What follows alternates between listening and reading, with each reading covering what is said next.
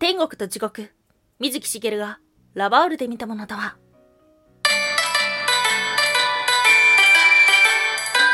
タンは妖怪について知りたい。はい、空飛ぶワンタンです。ワンタンは妖怪について知りたいということで、この番組は普段キャラクター業界で働いているワンタンが日本におけるめちゃくちゃ面白いキャラクター妖怪についてサクサクっと紹介している番組です。はい、今週は水木しげる先生生誕100周年ということで、特別週間をお届けしておりますが、いや、毎日収録すんのって、めちゃめちゃ大変ですね。毎日収録してる人尊敬するよっていうぐらい、ギリギリまでヒーヒー言いながら台本を書いているワンタンです。はい。ですが、昔から興味のあったこと、なかなか勉強する機会のなかったことっていうのをね、たくさん知ることができてよかったな、なんていうふうにも思ってるところです。はい。ただ、ワンタンの放送っていうのは、あくまでサクサクっと紹介するっていうことをしているので、あまり深い話はないですね。うん。知ってるよっていう話もたくさんあるんじゃないかな、なんていうふうに思います。ただね、それを久しぶりに聞いて、あ、そうだったんだとか、え、ここは知らなかったとか、そういうのがあって興味を持ってもらえたら嬉しいなっていうふうに思ってるんですね。ワンタンの放送きっかけで好奇心が持ってたりとか、興味があるなっていうふうに思えるものを見つけていただけたらとってもとっても嬉しいななんていうふうにも思っております。はい。そして今日お届けをする話、そのテーマは戦争です。うん。まあ、水木先生というと、妖怪作品をね、描いていたっていうようなイメージ強いかもしれないんですけども、同じぐらい力を入れていたものがあります。それが戦争の話です。はい。ということで、まあ、水木先生といえば戦争で左腕をなくされたっていうようなエピソードがありますが、今回はですね、そこの、えっと、戦争の体験っていうのを少し掘り下げて、そしてね、後半の方ではワンタン調べていて、ああ、そうなんだっていうふうに思った、先生が戦争で描きたかったことっていうのにもね、触れていけたらなんていうふうに思っております。はい。ということで今日は3つに分けてお話をしていきましょう。まず1つ目、水木しげる、ラバウルでの悲劇とはそして2つ目、原住民、トライ族との平和。そして最後3つ目、戦争で描きたかったこと。はい、ということで、まず1つ目、水木しげる、ラバウルでの悲劇。はい、ということで、まあ、水木しげる先生というと、ラバウルっていうね、あの、パパニューギニア領のニューブリテン島。はい。まあ、そこをね、ラバウルっていう風に読んでたらしいんですけども、まあ、そこでの戦争の話をなんとなく耳にすることが多いんじゃないかななんていう風に思いますが、それが決定するまでっていうのは、水木先生は二十歳の時に徴兵検査を受けました。で、その時は体は頑丈だったけど近眼であったということから、公衆合格の次の乙種合格というものになりました。今は使われてないのかな？ワンタンは初めて聞いたんですけども、まあ、要するに2番手合格みたいなイメージかなっていうふうに思います。うん。ということから、21歳の時に召集令状が届きました。鳥取の歩兵第40連隊留守隊に入隊することになります。はい、ということで、ここで水木先生は何をしてたのかというと、ラッパ手だったそうです。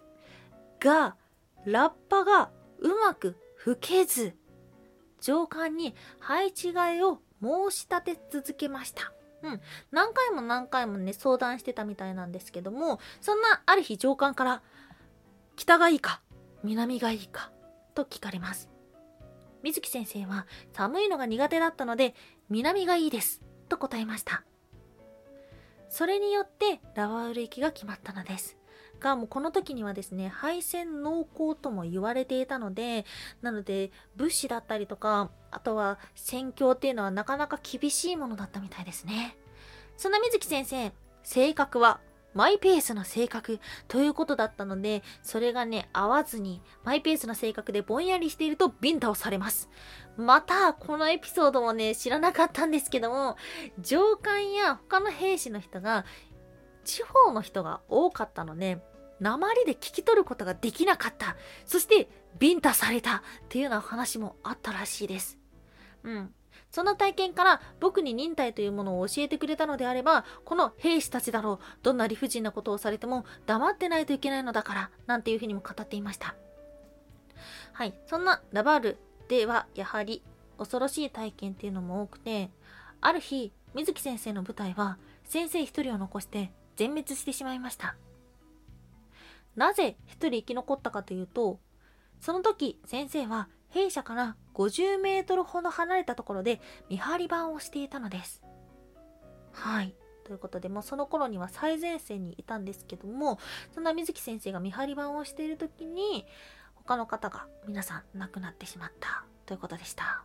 うん、見張り中自然を見て綺麗だな平和だなとうっとりしていた時山側から襲撃がそして兵舎からふらふら出てくる兵士を見た時に視界がぐらぐらと揺れ気づくと海沿いを猛然と逃げていたそうです。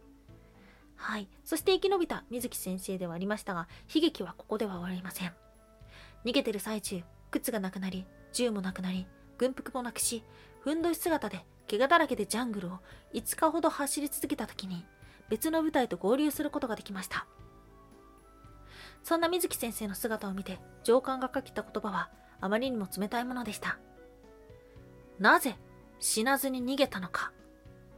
これが第一声だったそうです。何も言えずに呆然と立っていると、死に場所は見つけてやるぞ、と続けたそうです。そしてさらに悲劇は続き、その後、水木先生はマラリアに感染してしまいました。40度以上の高熱の中、爆撃で左腕を負傷してしまいます。治療ができず麻酔のない状態でついに左腕を切ることになりました。はいそして水木先生は日本に戻ることになります、まあ、幸福敗戦っていうものではあったので周りの兵隊の人は落胆している中ではありますが水木先生自身は生き延びたと思ったそうです。はい。この体験記っていうのもですね、本でだったり、インタビューだったりっていうのも多く語られているところではありますが、戦争のお話の中では、悲劇の話の一方で、水木先生にとって貴重な出会いっていうものもあったみたいです。はい。ということで今日の2つ目、原住民、トライ族との平和。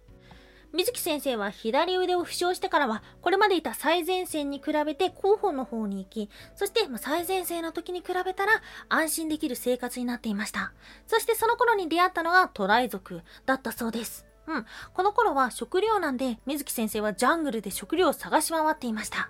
はい、そんな時に集落を見つけたというところなんですけども、他の兵隊に比べて高圧的ではないことから、トライ族にも受け入れられるようになり、食べ物をもらえるようになりました。また、水木先生も配給のタバコをあげるなどしていました。夜に弊社からこっそりと抜け出し、トライ族の方々と交流を深めてたそうなんですけども、その時はね、水木先生は絵を描いてあげたり、歌を歌ったりして過ごしてそうです。戦争の時刻を知っている水木先生にとって、トライ族の集落は安心できる場所だったのかもしれません。しかし、そんなトライ族との交流も終わりが来ます。はい。終戦ですね。うん。原住民たちは日本に帰らないで。この部族のものになりなよ。ここに残るんだったら畑も作ってあるし、家も建ててやるよ。と口々に言いました。水木先生も日本に帰って軍隊みたいに働かされるよりはここでのんびり一生送ってもいいんじゃないかなと考えたんですけども軍医にまあ一度日本に帰ってからでもいいでしょと説得されて帰国を決意したそうです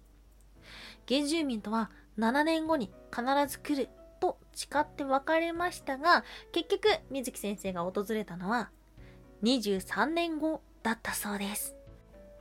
まあ、ここのね、戦争のお話っていうのは過去のインタビューだったり本だったり様々描かれているんですけども、今回はね、ワンタンが印象に残ったエピソードを一つ持ってきました。はい、今日の最後3つ目。戦争で描きたかったこと。